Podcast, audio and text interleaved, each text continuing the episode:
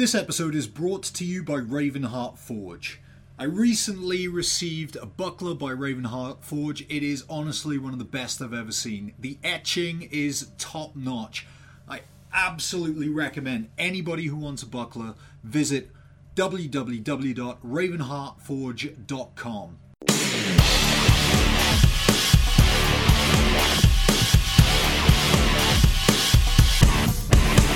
What's up, everybody, and welcome to this episode of Blades for Days, where we're going to be talking about swords and sword fighting and tournaments and fighting while being pregnant. I'm your host, Jordan, and joining me today is one of the top ranked fencers in the world, Julia Ulihuka.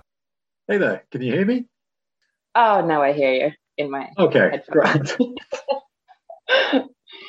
it's not always easy, even if the pandemic has made me better at these things. Oh yeah, no, I'm I'm still rubbish at things like this. I actually sent the Zoom link to the wrong person.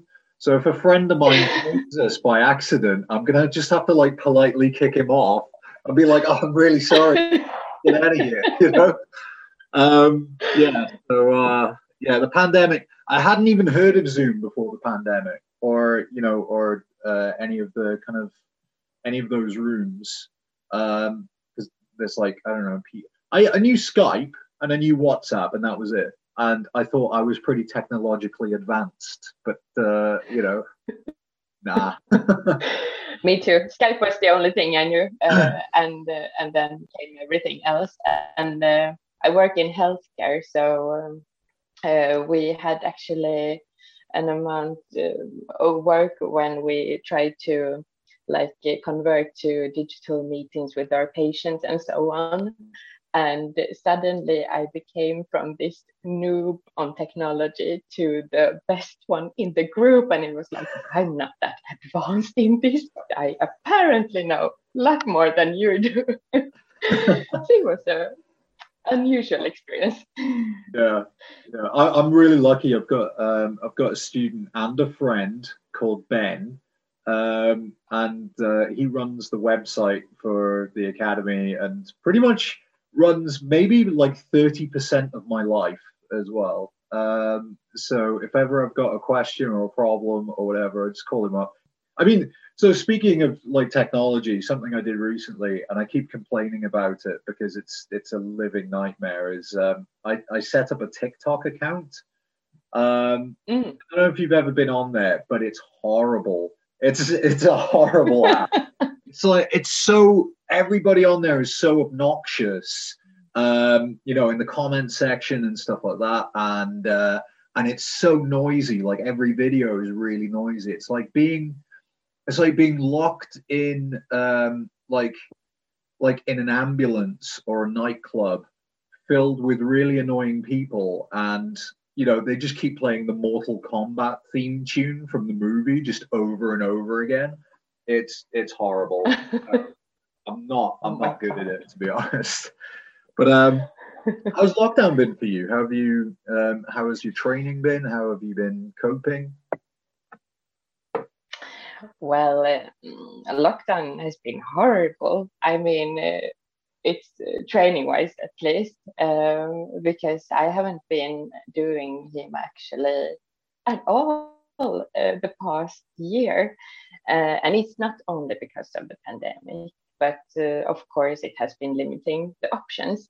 Um, I mean, um, in the beginning of uh, 2020, I had like a great life where I could travel and I was at the FNAG and met you for the first time. And, uh, you know, um, things were, were going great. And I had um, uh, a year before that gotten a baby and felt like, okay, now my body is strong enough so I can uh, do my thing again in HEMA. But then the pandemic came and we had the kind of not a total lockdown here in Sweden, but at least restrictions that made made it hard for for us to fence. So so I couldn't do that.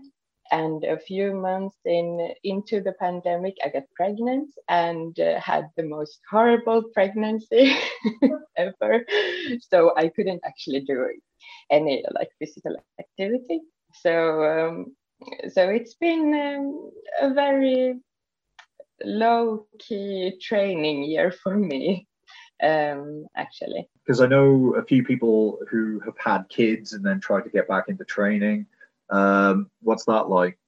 Well, as I said, like in the beginning of 2020, my son, my first born son was one year old, and I felt like now it's the time to get back. And then the pandemic kicked in, so it was really not a good, good timing. But, but I mean, with my my firstborn uh, during his pregnancy and, uh, and uh, the first year I could be active, I actually fenced uh, halfway through, uh, or I competed halfway through the pregnancy, and I I was active like climbing and fencing all throughout.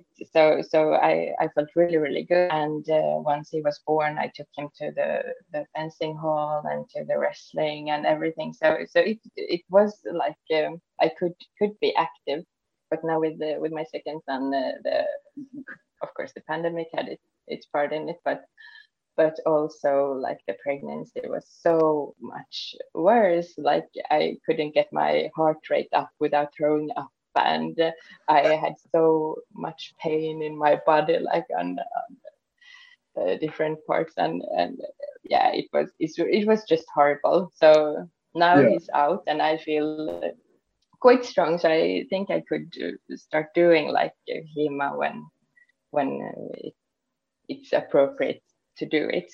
Um, yeah, I love that you were fencing. I love that you were still fencing and doing all that sort of stuff when you were pregnant. That's insane. like I can't even like I can't even fence if I've got a mild headache. You know, if I you know, I can't fence if I've stubbed my toe. I'm like, nah, I'm down. I'm not. You know, I can't fence anymore. So yeah, that's uh, that's crazy. That's.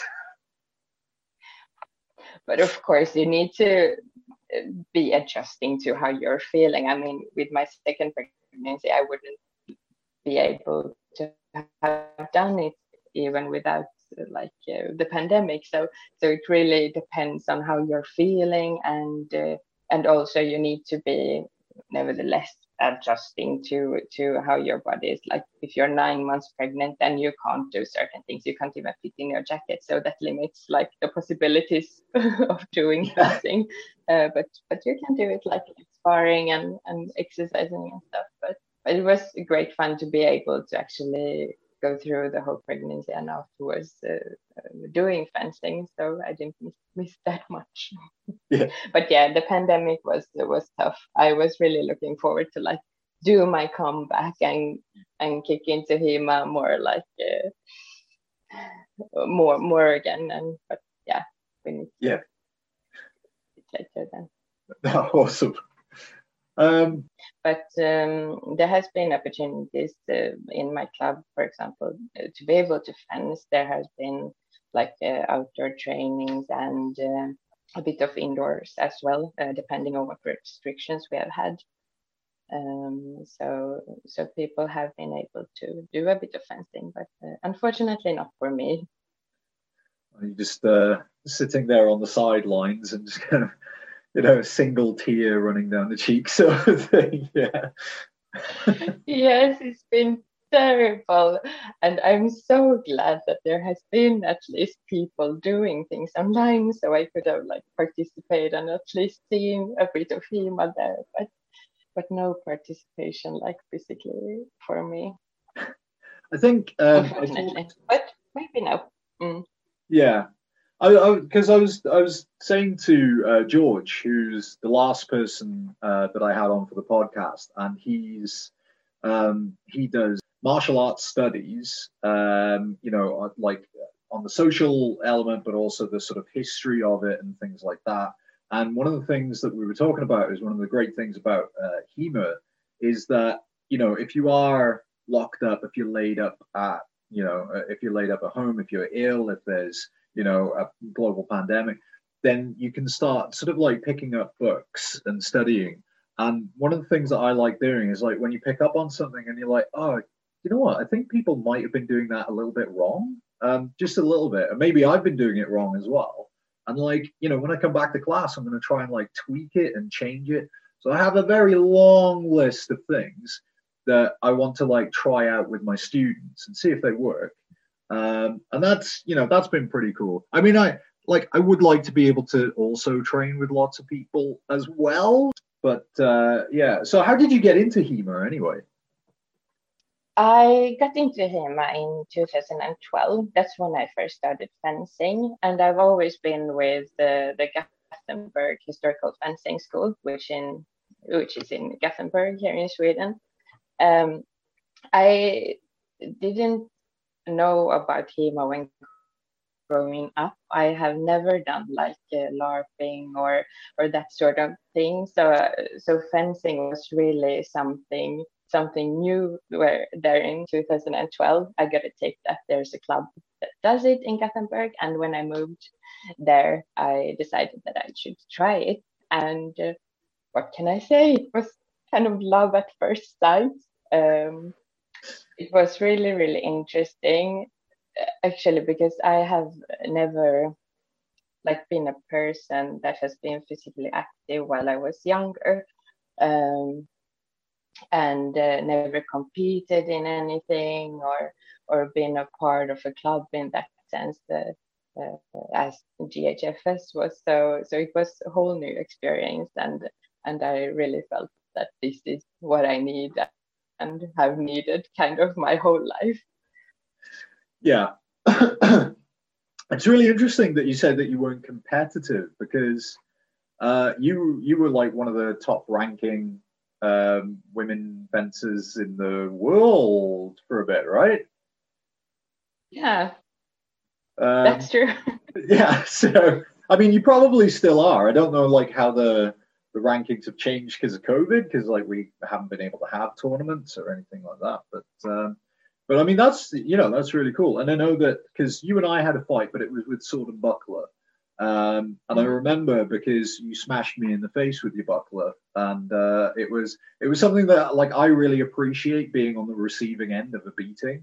Um, so, like in a you know not in a not in a weird way, but like you know, in a, in a oh that's interesting. You got me in the head. How do you do that sort of thing? Um, so that that was cool. And I think because the last time we met was in Ireland, because that was the last uh, tournament I did. Um, mm, uh, you know, slash workshop slash you know all of that sort of stuff. Um, and you took gold in the uh, in the women's longsword, right? Yeah. Yeah, that's right. Um, and uh, yeah, that was a good fight. It was, you know, it was really nice to to watch everybody. Do you know what's weird? I I think I've said this before on the on the podcast, but if I haven't, then you know that's fine. I'll you know if I have, I'll just repeat myself. That's okay. Um, but uh, when I watch the the women fencing, I find that it's usually a lot more technical than a lot of the a lot of the men fighting. Because I've lot I've I've fought a lot of guys who are basically treating the sword like a mallet and it's like a game of whack-a-mole. So it's just oberhau oberhau oberhau zwerchhau you know and it's just these these kind of like attacks. Don't you know this is not this is not everybody because um, I've fought people like Sam Gassman who are just really you know they're really sort of narrow in the way that they move and really sort of slick but then, yeah, I get like I come across quite big guys, and it's just this one kind of motion, uh, and it's like it's almost like the first. I don't know, the first to land the hit, and it, it, it ends up looking like a little bit like Buhurt, which I've got nothing against Buhurt or Battle of the Nations. I think it's you know I think it's really athletic because they're wearing so much armor and they train a lot, but it's not why I got into HEMA. But then I like I said, I watched the the, the women fencing, and it's you know, and and there's a lot more there's a lot there's a lot more interplay between the Vor and the Nach or you know uh, offense and defense or you know the way in which they sort of move into measures. So it's really quite interesting. Yeah interesting that you mention it. Um, i don't know really what it comes of. Like i mean of course if we are talking in a competition setting then there's a lot of pressure and you know uh, it's a it's a really different set compared to your training setting. Uh, and uh, that's, uh, of course, something some people like to do, like compete. uh, for example, I know lots of people that doesn't like to compete and they just go for the trainings and they get their thing out of um, the training. But people uh, like I was, I like to compete because I, I like that setting, I like that pressure, I liked um, what it did to my fencing and gave me a kind of um, goal or uh, another a purpose, uh, one one purpose at least uh, uh with my training. Uh, but of course, that pressure does uh, something to your fencing. For example, I don't think that, or I guess that we are aiming for it, but many of us can't perform like our best techniques at the competitions because because it's so it's so hard. It's it's another force, it's another speed, it's um, another opponent that you never fenced before. So so it's really really tricky.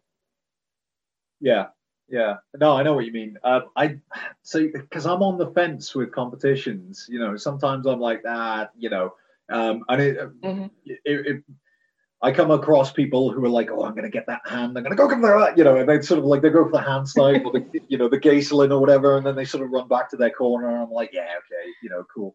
But then there are times where I fight, uh, you know, I fight other people, and I'm having the absolute time of my life, um, mm-hmm. and that's you know, and that's great fun. And then that kind of like pulls me back into competitions a little bit. I'm like, oh, I'll do one more, and then I'm gonna and then I'm going to retire from competitions forever. and then, like, like I said, I'll have like a really, really one really, really good fight, and I'm like, oh, okay, I'll do one more competition, like you know, one more tournament, whatever. I'll do one more, and that's fine. Um, so yeah, it just keeps pulling me in. I it's it's not the pressure. I don't mind the pressure. I think that's really I think that's a really interesting element to add to your fencing to make sure that it's you know that it it's actually works. And I've said to some of my students, um, you know, even if you're not into tournaments or whatever, you should do just one. You know, even if it's like a like a beginners tournament or a novice tournament kind of thing, just do one. And if you don't like it, that's cool. And some of my students went to Buckleathon and had a good time of it, and others were like, "Yeah, it's you know it's fine, but it's not for me." Um, and I understand their reason because, like uh, Ben, who I mentioned earlier, said, "Well, you know, I traveled all the way here. I had five fights because that was his pool. Um, they were two minutes each. So he's like, so I basically traveled here to have 10 minutes worth of a fight.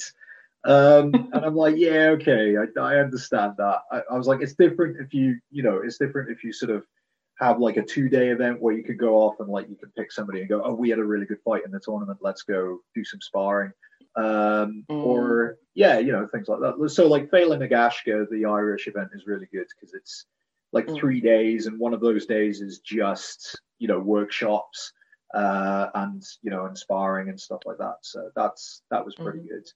Um, and your uh, your workshop in Ireland, which was about uh, shorter fences versus taller fences, um, that was really cool. I was uh, I, I really enjoyed that um, because I can reverse engineer it. I can like, you know, I could go, ah, okay. it was going both ways. So. but um, yeah. So I mean, how, how tall are you? Um, I only can say my height in centimeters, if that's okay. Yeah, that's fine. so it's 164.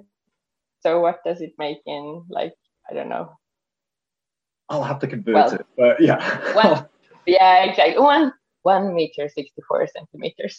yeah, but um, yeah, and I'm a little bit taller than that. Whatever mm.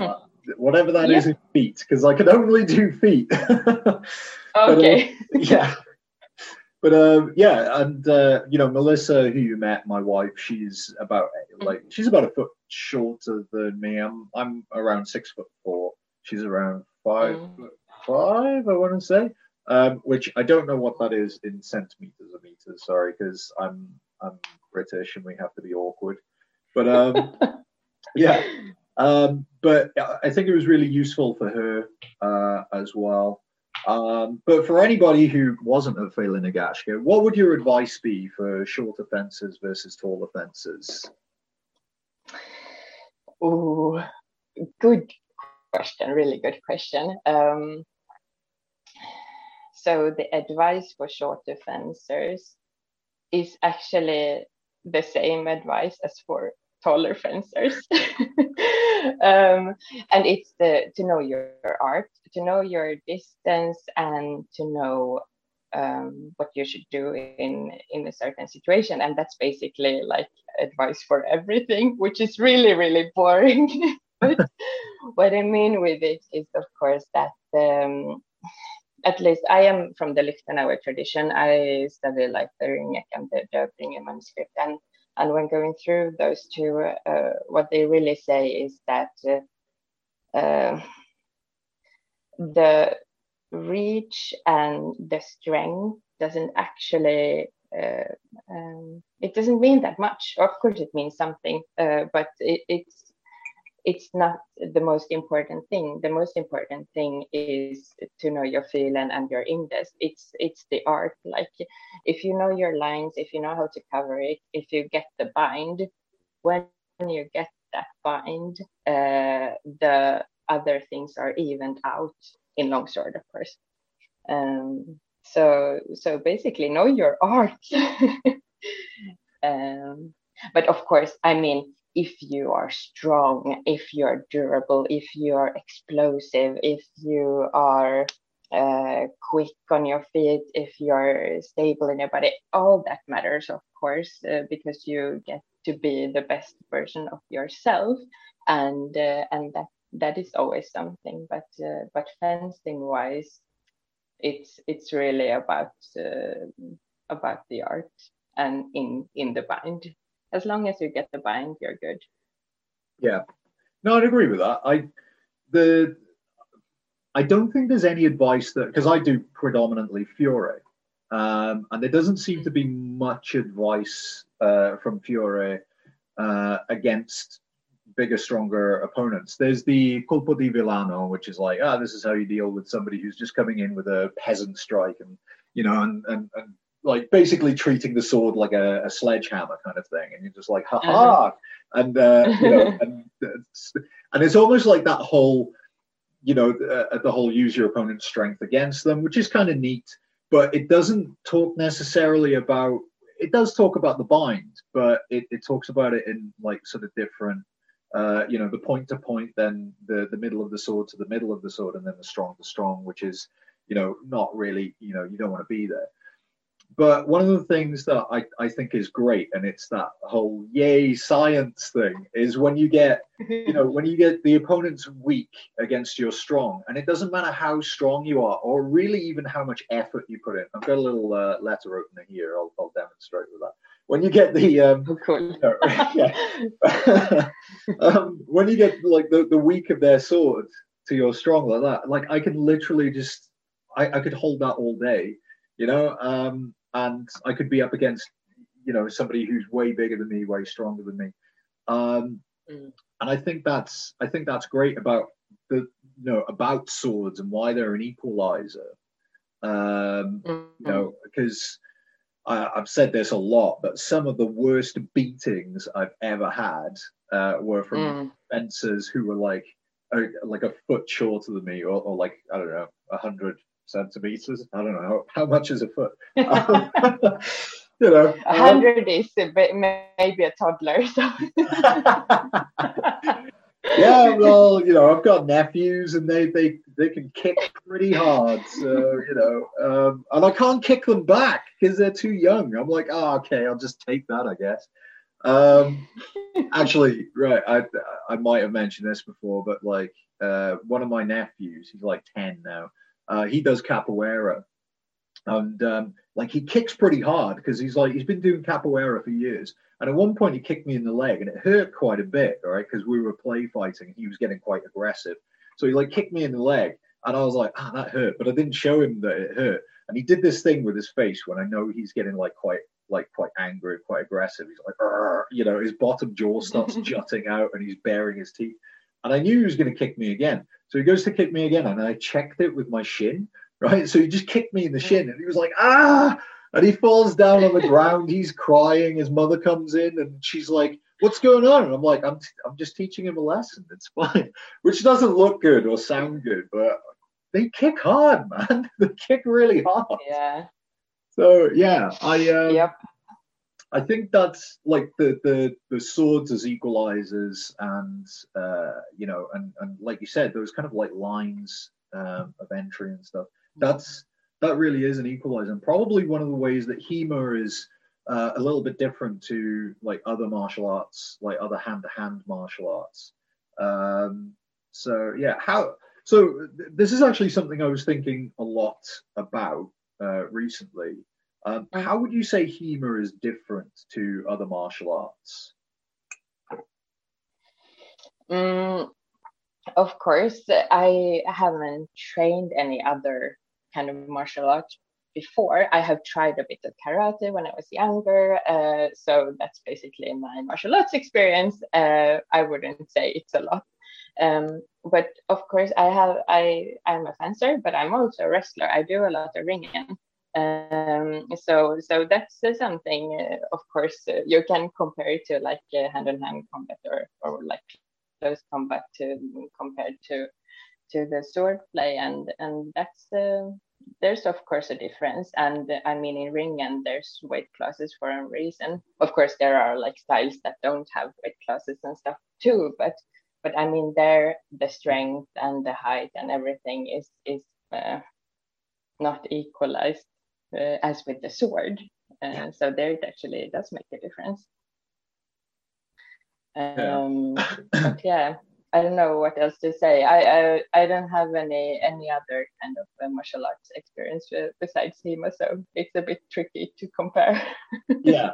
Yeah i think it's going to be maybe a question i start asking people that i get on because it, it's something i've been Mm. thinking a lot about especially during lockdown um, and being you know being Mm. on these different sort of HEMA groups and seeing their reaction to certain certain like ideas and stuff that i'm like ah, okay that's you know that's Mm. that's interesting no but what i like like about the hema is like um, um, it's not only the the physical aspect the training aspect of it but but that it's actually as diverse as it is it is you can do it like for just training and getting physically stronger. You can do it for the community or for the club that you are in uh, finding friends and stuff like that. You can do it for the competition part if you want to like strive forward and and get these points from there. And and you can do it also for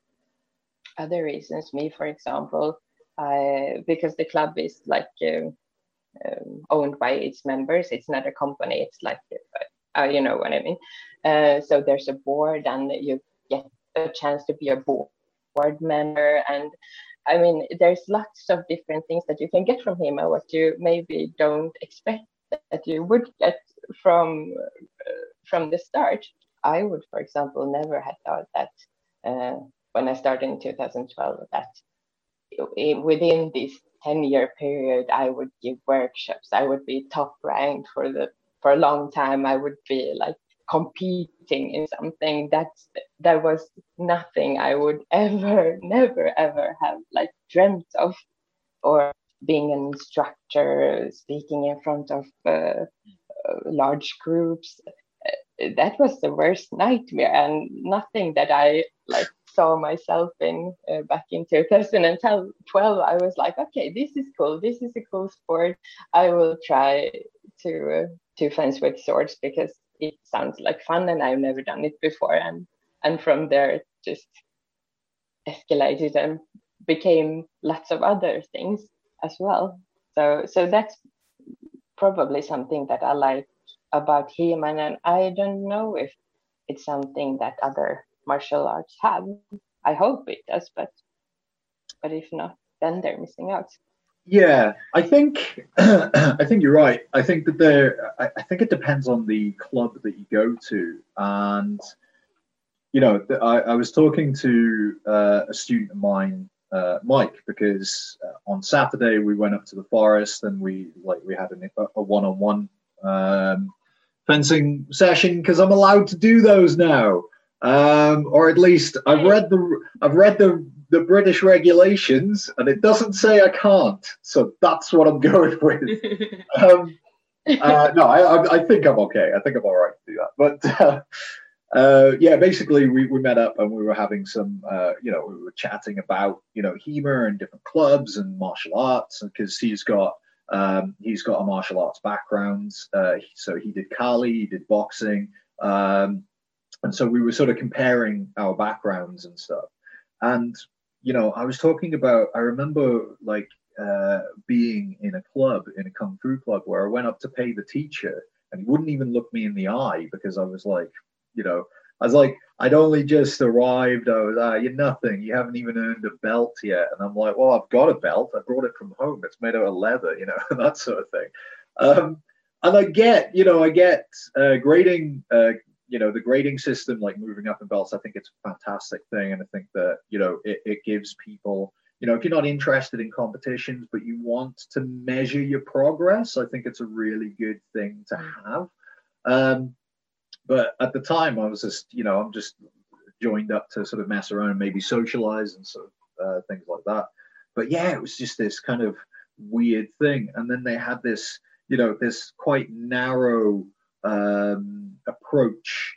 Uh, at least in this club, I'm not, you know, I'm not saying this for martial arts in general, but they had this really narrow approach to how you did things. So, you know, if you threw a punch, mm. it was like, you know, you get the instructor coming over and he'd adjust your fist by like you know a few mm. millimeters that way. And he's like, no, no, no, it's not like this. It's like this. And I'm like, does it really make a difference? Like you know, if I'm, uh, you know, if I'm doing, uh, you know, if I'm doing the thing, um, and somebody's attacking me, and I throw a punch, or you know, I try to cover up or whatever, does it make a difference if my, you know, if my fist is rotated like ever so slightly? Mm. Kind of but in other you know in other places like uh, if you go to like mixed martial arts classes i think because they're trying to take aspects of what works from every martial arts so like you know brazilian mm. jiu-jitsu they do a lot of that they bring that in um, and then mm-hmm. you know and then obviously uh, striking muay thai all that sort of stuff i think that's more kind of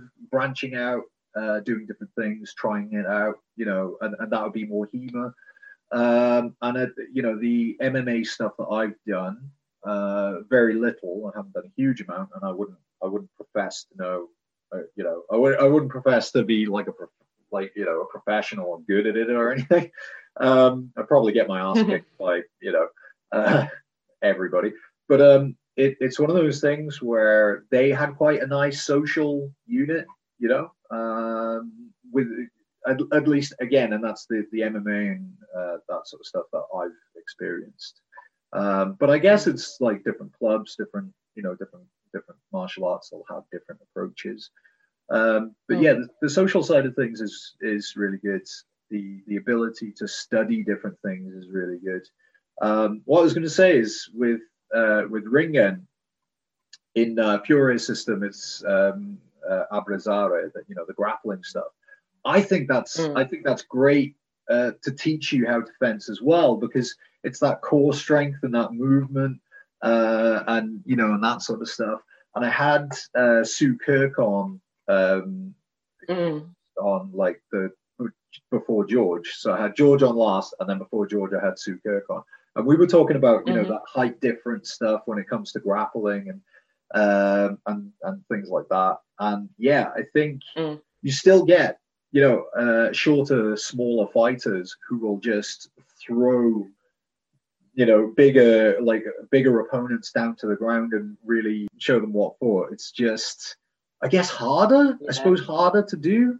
I don't know. Um, I think it basically, as with, I mean, fencers that are only relying on their strength but not in the art, that they are quite easy to to take along. And I think it's the same with like people that doesn't know uh, ringen or wrestling uh, but tries to do it anyway because uh, there's of course lines and like things you can look for uh, there at least but i mean if you are equal um, if you know equally much about the art in in ringen and then there's a strength or uh, like height I, I don't know if height does that much but at least like the strength or, or a difference in mass, then it does more than than compared to to the sword.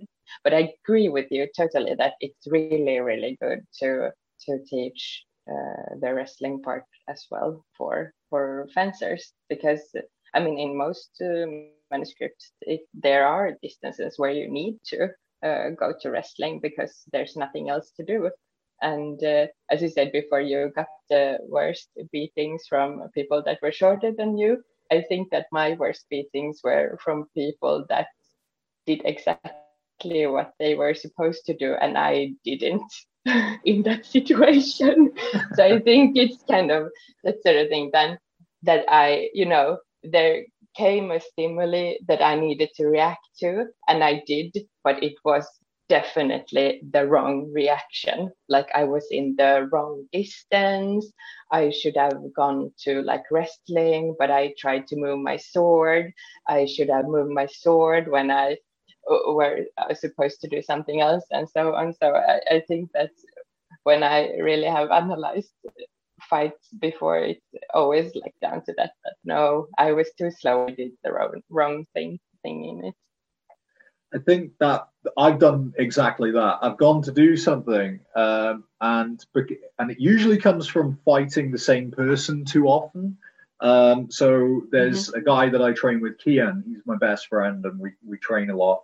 Um, and so, yeah, there are times where because I'm fighting him, and you know maybe he's got like a, a feint that he quite likes, and so I like, ah, I know you're not going for that, you know, uh, for that Oberhau. I know you're not going for that. You're coming over here, kind of thing. And I'm like, and so somebody will go for an Oberhau or uh, Mandritto Fendente towards the, the shoulder, basically a, an overstrike or, or a high strike uh, mm. towards my shoulder. And I'm just like, and I don't even bother blocking it because I think, ah, he's just going to get, you know, he's going to feint. So I go the wrong way and they hit me. And I'm like, oh yeah, yeah, I forgot what it's like to fight other people who other things, you know. So yeah, um, that usually catches me out quite a bit. yeah. Yeah, I recognize that as well. You get too lazy, like I should do this, but I know that you won't do that. And it's like fine line between knowing your opponent and like reading it as a fight. So yeah, I really really know what you mean. there's uh, there's a guy as well. His name's Sam Ackroyd, right? Um, he's part of the Academy of Historical Fencing, and I love this guy. He's a little bit taller than me, and he's also left-handed and a very very good fencer, right? So I mm. like sometimes I'm fighting, and because I'm tall, I'll get a bit cocky and I'll just lean out of the way of a sword um, you know, and I'll just like, and I'll let the sword go by, and then I'll come in because I've got like really long legs. So I'm just sort of doing a like a volta stabile, mm. or I'm doing something like that. And against other people, it works. Mm. But then I fight this guy Sam, who's both really tall and competent, and he's coming from an angle because he's left-handed. He's coming from an angle that I don't even see coming, right? And so I'll lean mm. back, and he covers about you know 15 meters in one step and then just takes my head off and i'm like oh yeah i forget you know um, i forget what it's like fighting you because i only get to fight him like three four times a year um, so yeah that's that's always mm-hmm. interesting it's a bit of an eye-opener i'm like oh shit. but uh, and that's yeah. the scariest part of uh, of like going to competitions especially with people that you don't usually fence against because then it's so unexpected and then you need to kind of stay focused on like what is actually going on in this fight how am i going uh, where where is the openings for both for me and my partner where is my distance? When can i reach my partner or opponent? And like where am i covered and not? And and i think that when I'm home training, that's not always something that I focus on as much. And of course, I can forget it as well in, in the competitions, but in the competitions that I've done really well in, it's like when I have maintained that focus, okay, what is this? What, what is fencing really about? Well, it gets very existential now. what is it really about? And uh, how am I the quickest one to actually reach you? And, uh, and how am I staying covered in every situation? Like no doubling. yeah, yeah, and and that's like that's another benefit uh, I, I think of tournaments is that your mindset is it's a bit different because you you should, it's you and your opponent, and the people who are watching you, uh, you know, whatever's going on in the background, that just kind of like disappears, and it's just you and your mm. opponent, and you know, and the boundaries of the piste or the arena, whatever you want to call it, that that's your whole world, you know, for uh, for mm. like two three minutes. That's that's your entire world, and yeah, that's mm-hmm. always good. That's always good fun.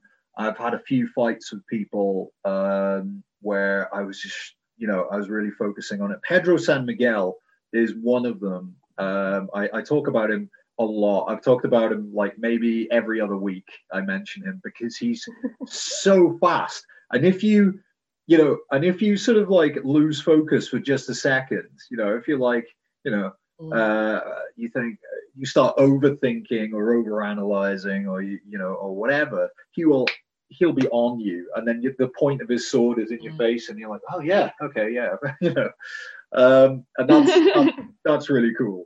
Uh, I I wonder how competitions will look after COVID. Like, how they what what, what do you think tournaments are going to look like after COVID? I don't know. That's a very interesting question, but I would love to go to that kind of tournament tournament as like uh, Felnegaiskis was or, or FNAG. I don't know how if I pronounce it right, but like where you both get the competition part, but also the social part, because that's uh, at least what I'm longing for uh, as much. the social part, like meeting people again, getting to spar with them, getting to go to great workshops, like oh, I really, really long for for that part.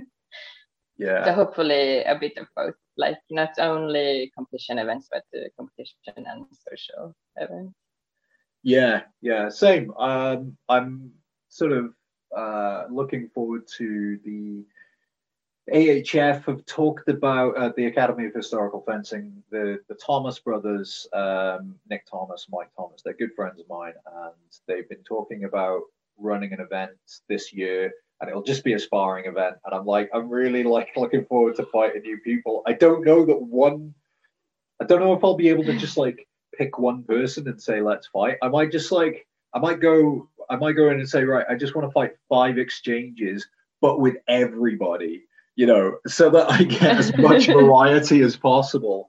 Um, so yeah, I, I just. Um, it's that like like I said, the tournament things. Yeah, if we can get that, that'd be great. But you know, again with tournaments, even if you get out of your pool, um, you you're usually only fighting maybe like one third of the people that are there. Um, you know, and I'd like, like I said, I'd just like to get as much variety as possible with any weapon. You know, like long sword, hand to hand. I don't know, a mm. half a brick in a plastic bag, whatever. Let's just go. You But I think uh, many of us are probably longing for that. So maybe more like having having fun and meeting people uh, while sparring rather than like let's get to the competition part. Or I don't know, maybe there are both. yeah, yeah. I I think maybe. Um, I you know, I think for me it's yeah, I, would be happy with either. If it's a sparring day, great. If it's uh, you know, if it's a, a, a, tournament, like a small tournament. I guess it would have to be a small tournament. Um, I don't know how people would feel about, you know, wearing masks under the mask. And then obviously, you know, that you've got the judges, they'll have to wear masks as well, probably um, mm. until, you know, until mm. we're told that we don't have to. Um, mm. And yeah, I'm not, I'm not too sure like how it would look because I've tried fencing with um, with a you know with a mask under my mask. Yeah, exhausting. Yeah, it was, yeah, it was really tight because you know it gets very hot under the mask anyway, under a fencing mask anyway. Uh-huh. And there are times where I've been fencing against somebody, you know, um, Michael Smallridge. He exhausts me just because he's like, there's a sort of intensity to the way that he fights. And it's this kind of like you know, mm. he's all there, there's a constant pressure, not because he's like swinging the sword wildly, but he's just kind of moving slowly, slowly towards you, and you know, you can't you can't let that pressure go. So once you come into the bind, that's it. You're not leaving that bind at all. Mm. You know, and that, and it's like it's really tiring, you know. And so if you're under the mask mm. as well, I'm just like Jesus, you know, I just can't get enough air in my lungs. Um, and yeah, uh, and especially coming out of lockdown, like the first fight I had coming out of lockdown, I, I, I was there, I mm. fought maybe 30 seconds. And then the point of my sword is on the floor, and I'm like, oh god, you know, vision swimming, you know, because um, there's nothing, there's no kind of exercise other than sparring that really prepares you for sparring, other than sparring. Mm. You know? um, I agree.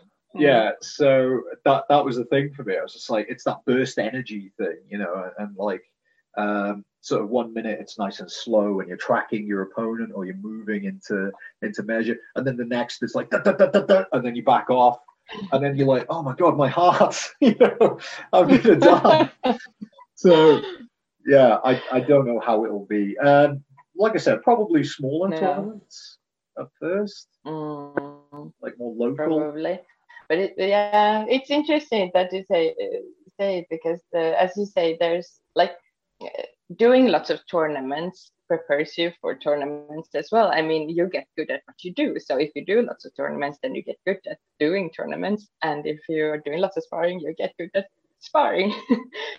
um, but I mean, now in lockdown, uh, there hasn't been any tournaments. There hasn't been anything like that. So the question is, what kind of tournaments will it be then?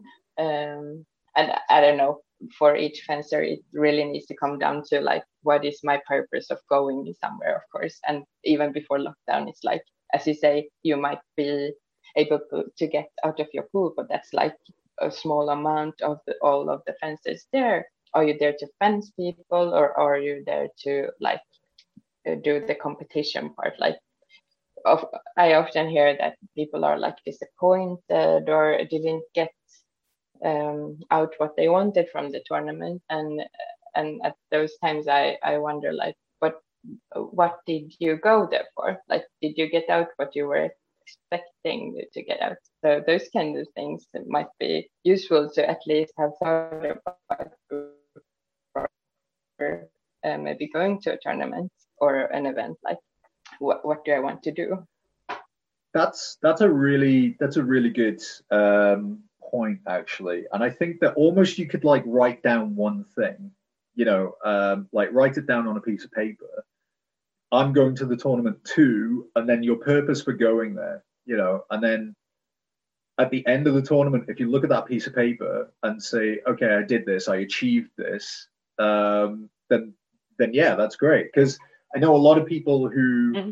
uh, who put like a lot of pressure on themselves. They got to win medals. But the thing is, there you know there are times when you know you come out of your pool or like i wouldn't want to i wouldn't want to win a tournament that i didn't feel like like if i looked around i'm like actually i'm not the best fencer here you know um, and there have been occasions where uh, I've looked around and I've thought, you know what, I'm not the best fencer here, but I went further in the competition. Um, you know, and maybe it's dumb luck because sometimes you go, you know, and this isn't disrespect to anybody, but sometimes you go into a pool and you look around and you're like, yeah, I'm walking out of this pool. Um, you know, and I don't mean that in an arrogant way. I just mean that you've got, you know, you've got like, there's you, and then there's four people who've never picked up a sword before. And you're like, yeah, I'm, I'm, I'm definitely going to walk out of this pool. And then I've been in other pools um, in in 2019 when I was in Fail I looked at my pool and I was like, everybody in that pool was a titan. I was like, oh man, I'm gonna get the shit kicked out of me. But um, it was it was a great fight. Like I had so much fun in that pool. I managed to get out, um, and I think I don't know how like it's an all a blur now, but I managed to get out of my pool. I managed to move on to the next part, but it was such a hard fight. Um, mm. And then yeah, and so like sometimes it's the luck of the draw, and you go further than somebody who you sometimes feel should probably have maybe done better than you. And I I wouldn't I wouldn't feel good about myself. Like I've won medals, that's fine, but like I wouldn't feel good about myself if I won a medal and I, I felt actually this guy did better than me. He or she deserves that more. Um, yeah, I, I really can understand that feeling. Of course, like I feel that you are a better fence and you should have succeeded. But at the same time, I mean, what is the competition about? It's it's like you are going into a ring. There are um, some amount of people that are judging you, and they can be on certain experience level. Uh, you never know, and uh, and they are going to do the judging, and then you have uh, the set of rules which can vary from competition to competition, and every set of rule kind of promotes uh, a certain type of fencing. Uh, so so there are lots of factors that you you can't like control uh, more more than more than you do you can know of them and then try to adjust your fencing to it if it's your goal to like win the medal then you need to know the rule setting and and uh, like uh, how the judging will be done um, but uh, also like uh, your opponents is another uh, sort of factor that needs to be done. They might have a bad day, or they might have a really good day, or you might have a bad day, or you might really have a good day. So I mean, progression by like um, um, measuring your progression by like did I get out of my pool is really really hard to measure between competitions because it, there's so many variables of it. So I understand that people are like getting much uh, reading much into it, but but maybe that's not the best way to like measure it because what does it actually say about your fencing? Like yeah. yes, you could fence by the rules and you get judges that could see most of your hits maybe and then you get out. But but that's maybe not always the case and you have fought exactly as you did in a in a competition where you actually might have won. Uh, so yeah. It's really really really different between competitions. And i don't say that one competition is better than the other. I really like the feeling that that you change rule sets so you don't get stuck with one way of fencing. If you're a, a person that wants to go to competitions or or one um, way of uh, judging like uh, if you have two judges or if you have five judges it's, it's really good i think to to get the diversity or i at least appreciate it. And uh, and also to to be able to test my fencing in different rule settings like uh, to the first uh, strike or um, in this competition we can only do thrusts or we can't do any thrusts or like that kind of thing. Is the things are, are really really a fun way to to experiment also with the fencing in under that that pressure. Yeah. Yeah i agree. I i like i like more informal settings for um you know for tournaments because i was talking to keith farrell and this was like the mm. first first podcast i did and we were talking about a, a, a tournament that he did. I think it was in Scotland, and it was uh, he was given a warning for influencing influencing the judges um, because he saluted his opponent because his opponent got a really nice hit on him. So he was like, "Oh, that was good." Right, and he, he was like, oh, you, you know, you're not allowed to do that. I thought, oh no, I don't like that because, you know, if you're there to sort of study and also like, you know you want to learn from your opponent as well. Like if your opponent does something you know like they they they've they've got their zwerchhau and they do it in a particular way and it's different to the way you do it then you want to sort of like you want to pick that up. But if you can't almost register that you know if you can't sort of salute your opponent and compliment them and like register it, it i don't know i feel i feel like that I, would miss a trick there so you're not allowed to talk to the judges and say oh he got me or anything like that um, I don't know how I feel. I understand why people do competitions like that, but I don't, you know, I don't like it personally. Yeah, and I agree. I mean, uh, it's good if if the competition then has uh, says it clearly, like uh, that we are here to do this.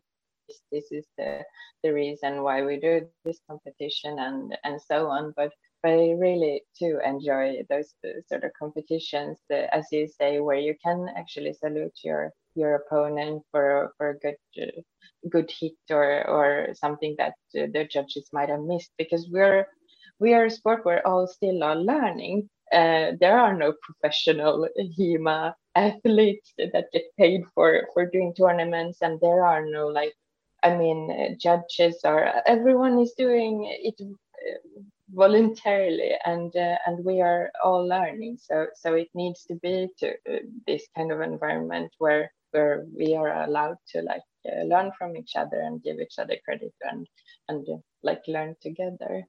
So so yeah, I agree with you there uh, friendly what did you call it? Like friendly tournament? Informal yeah. I well friendly as well. Yeah. but you know because mm. that's the thing. I for me it's habit because i've spent you know i've spent the last two two and a half years teaching. So whenever a student lands a hit on me or or whenever anybody lands a hit on me um, I usually shout like "nice" or "oh, very good" or something like that. You know, because I appreciate I appreciate what they've done. Um, you know, and for me, like you know, my my best HEMA moments are kind of like when uh, a student or somebody I've taught pulls off. You know, they achieve something that I've taught them. When they do that, I'm so happy. Um, so yeah, you know, that's that's for me worth uh, you know, worth like more than any any gold medal, any anything like that. They're they're great, but that's personal glory, you know. And I'm all for personal glory. Yeah, why not? You know, but like, in, like in the bigger, you know, in the bigger scheme of things, like that that for me is like what I'm there for.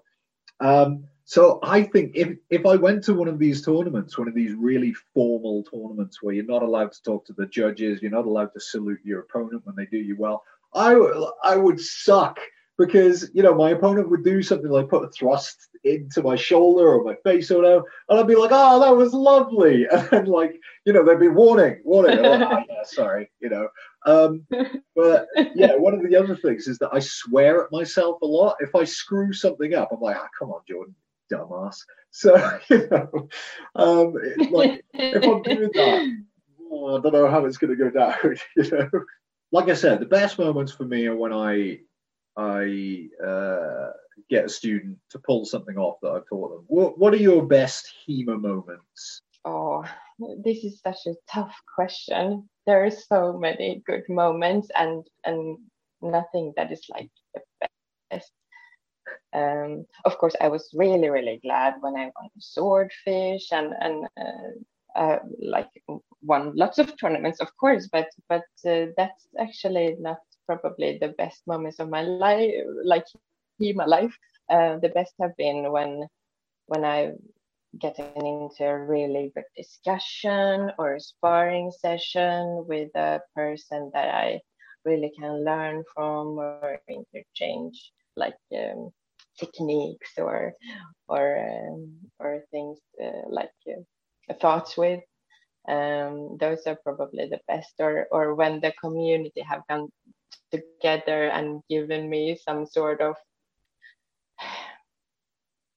realization of like a greater realization. Do you know what I mean? Like not maybe we might be talking about HEMA, we might be talking about fencing, we might be talking about like Ringeck or Döbringer or Lichtenauer or uh, Fiore or whatever, but it translates to life in general. Are you with me on that thought? Yeah.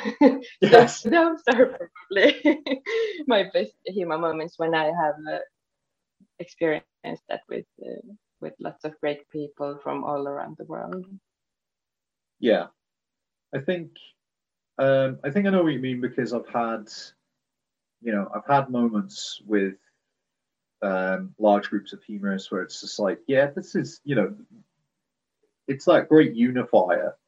Um, you know, I, I haven't had, I'm quite lucky because I haven't had many bad HEMA moments. Um, you know, I've had like moments where I've been a little bit disappointed in something, or I've been, a, you know, I've been sort of uh, let down by. Normally, it's by myself, you know, I'm like, a, I'm a little bit let down by myself because like I didn't fight as well as I was hoping to, or you know, um, I wanted to demonstrate something. Like the worst one, the worst one for me is whenever I do like a talk or a workshop or something like that, and I'll like I've done it where I'm driving home and I'm like, ah shit, I didn't mention this. You know, I didn't talk about this, it's like a big thing. You know. Um, and like I'll turn to Melissa and I'm like, we we got to turn the car around. We got to go back. So you know, um, but yeah, like, it, it's it's it's been good. Um, so swordfish, um, you, know, how how would you describe swordfish? Like, was it good fun? Was it you know, was it really stressful? Like, what was that like? Well, I have had the advantage to go to several swordfish, of course, because uh, it's been arranged by my club in my town. so, so it's, it's, I've been to several ones. Uh, I won it once, and I got third place uh, another time. Um, but swordfish uh, is basically a large HEMA event where you get like high level tournaments and um, workshops. So it's uh, one of those events that we both talked about earlier, where you get a bit of both.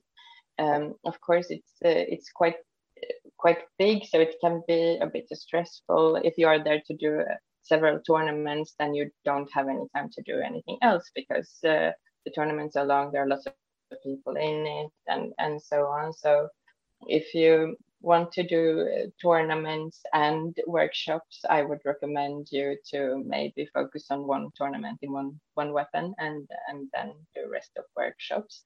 Um, but if you don't want to do uh, the tournament bit, then it's really a great event to get lots of workshops and lots of sparring in. Um, so uh, so it's it's a quite diverse uh, event, I would say, and uh, and always a, a, great fun to go to. Yeah, um, I haven't been to one yet. I was planning on going to one like either like either this year or next year, and I'm like, oh, you know, and then COVID.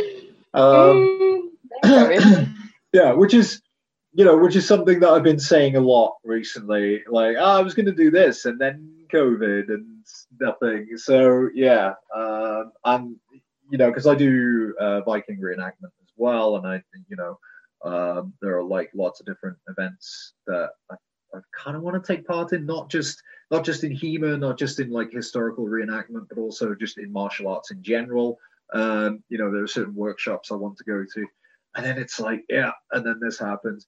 But I think if I went to Swordfish, uh, first of all, it's if I'm correct, it's only the top 100 seeded that can take part in certain competitions. Is that right, or is that? yeah, it's been uh, in the open longsword tournament. It's been the top uh, 100 according to HEMA rating. Yeah, yeah. Um, so I, I think the the highest I've ever been in HEMA rating is maybe in the top 200 at one point. I think I was there for maybe five minutes and then somebody replaced me, you know, and that was fine. Um, because I don't, I, the, the, the, the trouble is that I don't take part in competitions very often. And two of the competitions in which I did really well, um, one was quite funny because it was uh, Failing Nagashka in 20, nine, no, 20, yeah, 2019. Uh, I managed to take like, uh, I was like gold in sort of buckler and bronze in longsword. And then I think I managed to get bronze in saber as well, which is really weird because it's not a weapon I'm very good with. Um, I just think like I just mm. kind of, oh, you know, I think I Jack Sparrowed my way through that competition. And then, um, you know, uh, and, and, uh, and then Neil kind of went, ah, you know, you know, the guy who organizes it. He's like, ah, I lost all the data. Sorry. And I was like, okay, cool.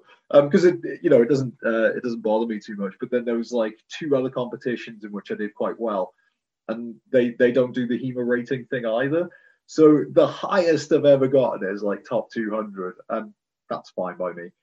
I will get into the top 100 at some point just so that I can take part in Swordfish and get eliminated probably immediately, but that's fine. Uh, that's okay with me. um, but then, yeah, I'd love to take part in some of the workshops there because you've had uh, you've had uh, Mike Edelson doing some stuff there. Is that right? Yeah. Um, so I did. Uh, so he and Tristan, who his who's his right hand man, I can never say his last name. Um, uh, Tristan's. Uh, yeah, I'm not going to try it. But um, I did a workshop with them in Rome, and uh, that was really good fun. So I'd like to sort of take another one of their workshops, um, if you know, uh, and like loads of other people as well uh, that that have turned up to mm. Swordfish. I've like recognized their names and been like, oh, I want to get, you know, I want to do, mm. um, you know, I want to do a workshop with them, and uh, that'd be great. Mm. So yeah, it's it's mm. something that hopefully maybe next year oh that would be so much fun and uh, also like um, if you think about swordfish back in when it started and what is now it's really really different so as with every uh, event uh, they are evolving and i mean in the beginning swordfish was one of the like um, or there was wasn't too many tournaments there wasn't too many events and swordfish was one of them i, I think that uh, it's it's gotten uh, gotten a name and it got as it is as big as it is um, just because of it started early and and uh, had this vision of of being this uh, big kick-ass tournament and workshop and sparring event.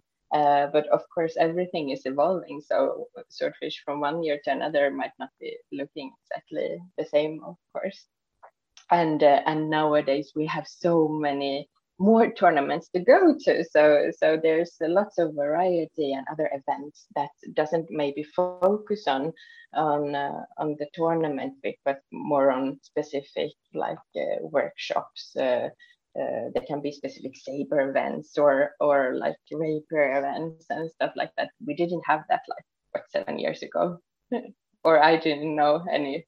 Yeah. so yeah. So so i think it's great that we have a variety that we don't all need to go to swordfish for for some reason because that is the only event and and can more think of like what do i want to get out of my travel and and what do i want to get out of this event yeah but yeah you should still come to gothenburg I would like to see you again. yeah, it'd be great. I'd love that. Um, do you know the weird thing? What the, the weird thing is, I've been to Gothenburg, but it was before I did HEMA.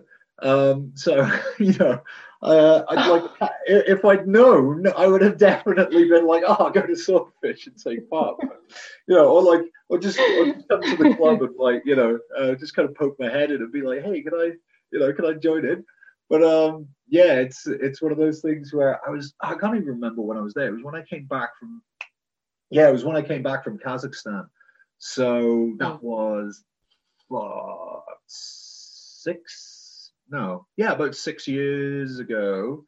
Um, so I, my mother was actually living in Sweden at the time. She was living in Jönköping. Am I saying that right? Mm? Jönköping, yeah. Yeah. um, so yeah, because the first time I tried saying it, it was like Jong Jönköping, and it sounded like something you know in like China or Hong Kong or something. And um, yeah, uh, so it was really hard to get places in a taxi for me. But yeah, I went to um, Gothenburg. Um, we were there a few days, I think. Um, so yeah, I'm, I'm annoyed. I'm annoyed that the time didn't like line up. Um, because like maybe about six months later, I started HEMA. Um, so yeah, uh, that that was uh, that was the annoying thing. But yeah, I'd love to come back. I'd love to come back and just uh, you know, uh, and, and, see you guys and take part. Um, I think that'd be really good fun. And Melissa would definitely like to do it because we could twin it with, you know, traveling around Sweden because we want to go back um, and you know and have mm. as well. So that'd be that'd be fantastic. Yeah, you're welcome anytime. Just say. Excellent. Um, so, where can people find you and your club online, and also Swordfish if they want to find out details about Swordfish? Uh, the easiest way to uh, find the information about the club and uh, also about Swordfish is probably go to uh, the website of GHFS and it's like GHFS.se. It might be in Swedish, but you could probably translate it as well, the website. Um, Swordfish has its own Facebook uh, page um, if you want to know specifically something about swordfish. Uh, if you want to follow something from my personal fencing life, you can find me on Instagram on Julia Warrior Mama. Uh, so so probably there. I like I, I love the name by the way. That's great. uh, just one quick question because I want to get it right. Um, how do I pronounce your last mm-hmm. name? It's pronounced Ylihukka, and it's a Finnish uh, last name. So so I am Finnish, uh, okay. but I do live in Sweden. I have lived there for over half of my life. So. All right, no, that's grand. I just wanted to get like it, for me, it's a thing of respect to try and get people's last names right because I had, um, you, you know, uh, the Cork Blade Masters. I had uh, Andre Roz, Rozushki, Rozushki, and I, I actually, um, when when we finished the podcast, I'd forgotten to ask how to pronounce his last name, so I had to go on like Google and mm-hmm. find like a, a website that had the pronunciation. And then I spent about five, ten minutes going like, okay, Rozushki, Rozushki, you know, over and over again. And I'm probably saying it wrong now, but I, I think I said it right for the podcast. So at least he didn't get in touch with me to say you were nowhere close. So as long as I get, as long as I can attempt to get it to get it right, um, I'm I'm happy, you know. Um, so yeah, I think it's because when I lived, you know, when I lived in Kazakhstan and then in Italy, if I said like if I said mm. something wrong, people would just, you know, mm. uh, like if I said Firenze, right, they'd be like, "What are you on about?" Like, and I'd say. Mm. Firenze, you know, and you've got to say it with the correct, you know, sort of the hand gestures and the, you know, all the other stuff. So yeah. Um, and if you'd like to find out more about historical European martial arts, visit www.academyofsteel.com. Or if you have any questions, shoot them over to me at info at academyofsteel.com. Or you can check us out on YouTube, Facebook, Instagram, and now the living nightmare that is TikTok.